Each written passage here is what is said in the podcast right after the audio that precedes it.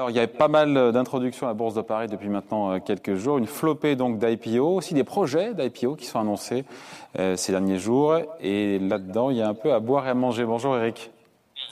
Salut David. On est en direct, c'est l'heure du repas à boire et à manger. Euh, rédacteur en chef des publications Zagora. Quel bilan des gens peut tirer, euh, Eric, euh, de cette première moisson d'IPO C'est quand on voit les premiers jours de cotation de Believe qui fait moins 15, qui se reprend un petit peu après, ou, ou d'autres, on se dit que ça n'est pas, pas très glorieux. Ouais, alors il y a eu beaucoup, beaucoup de dossiers d'IPO. il y a eu des fortunes diverses. Les gros échecs, c'est Équateur dans la distribution d'énergie qui a complètement annulé son opération. Il y a une société dont je vous ai parlé il y a 15 jours, puisqu'on en parlait déjà, c'est PHE, c'est la maison mère d'Oscarou qui est détenue par Ben Capital. Eux, ils ont renoncé à leur vie boursière et qu'est-ce qu'ils ont donné comme explication? Des conditions défavorables de marché. Je crois que c'est la seule société qui dit en ce moment qu'il y a des conditions défavorables de marché. Mais bref, sinon c'est vrai que sur les premières cotations, à part NAMR ce matin, qui est en hausse de, 12%, qui était mon chouchou, un spécialiste de la data au service de la transition écologique, c'est, c'est pas glorieux. Believe, dans les labels musicaux indépendants, est sorti en bas de fourchette, hein, à 19,50 euros. Ils ont levé 300 millions d'euros. Mais le titre a baissé depuis, on est autour de, de 17,50 euros. Pourquoi? Bien, tout simplement parce que la valorisation est très, très élevée, on en parlait.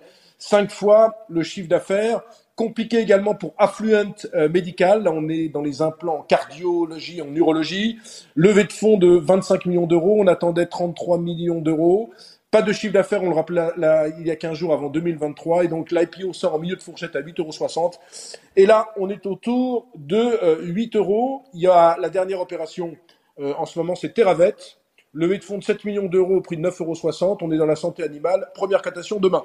Non, ce qu'on peut dire, c'est que souvent, les introductions se passent, se passent plutôt pas mal quand même, mais après, il y a souvent euh, des déceptions dans la mesure où vous avez certains investisseurs qui, dès qu'ils voient que le premier jour de cotation, il n'y a pas des hausses de titres, euh, sont tentés. Et pardon, il n'y a pas de hausse de titres là, sur toutes les, toutes les valeurs que vous avez évoquées le jour de l'introduction. Pardon?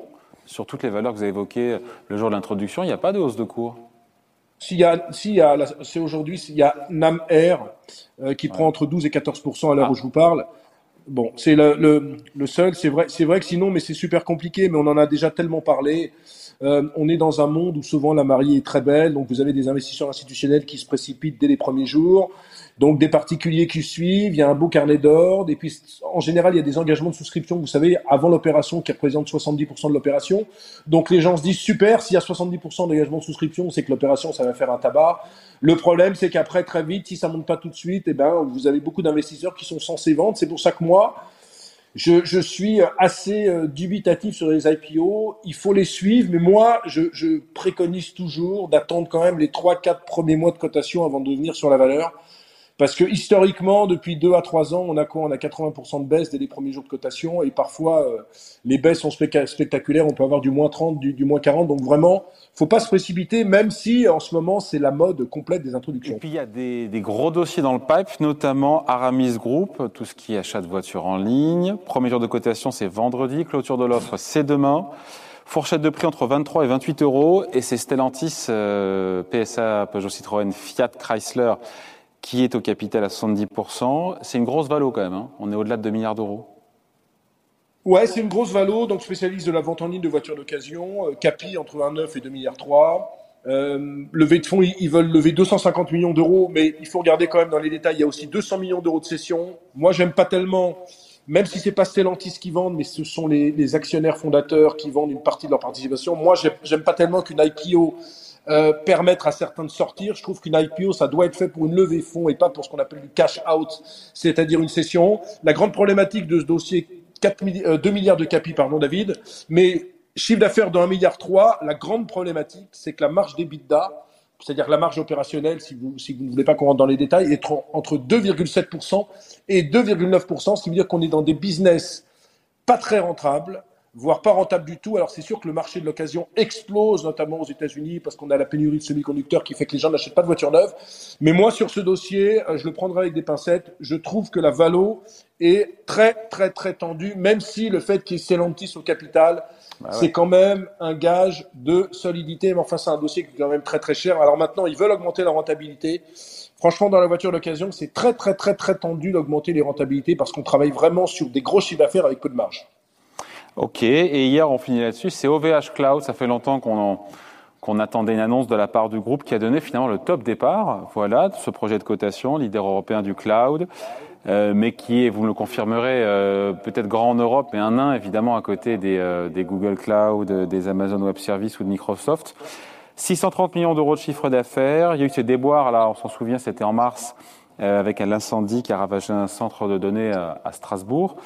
Euh, L'IPO sera à l'automne si la bourse est toujours au beau fixe, si on a bien compris en, en filigrane, en creux les propos de la direction. Oui, tout à fait. Je vais vous parler d'OVH et puis je vais vous parler quand même d'une petite société qui s'appelle Colis Privé. Oui, mais d'abord. Euh, je, je finirai là-dessus.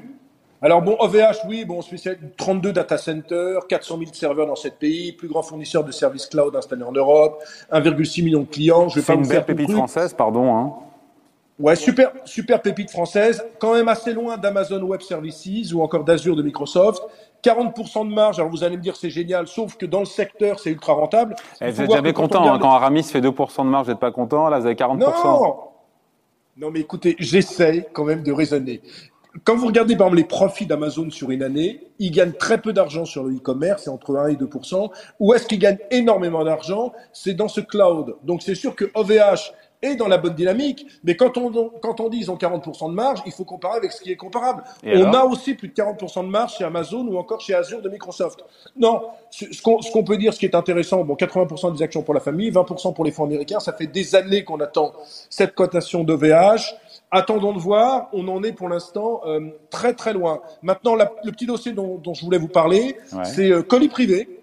Alors, euh, bon, c'est pas très compliqué de comprendre l'activité, livraison de colis, comme son nom l'indique, avec comme principal client Amazon.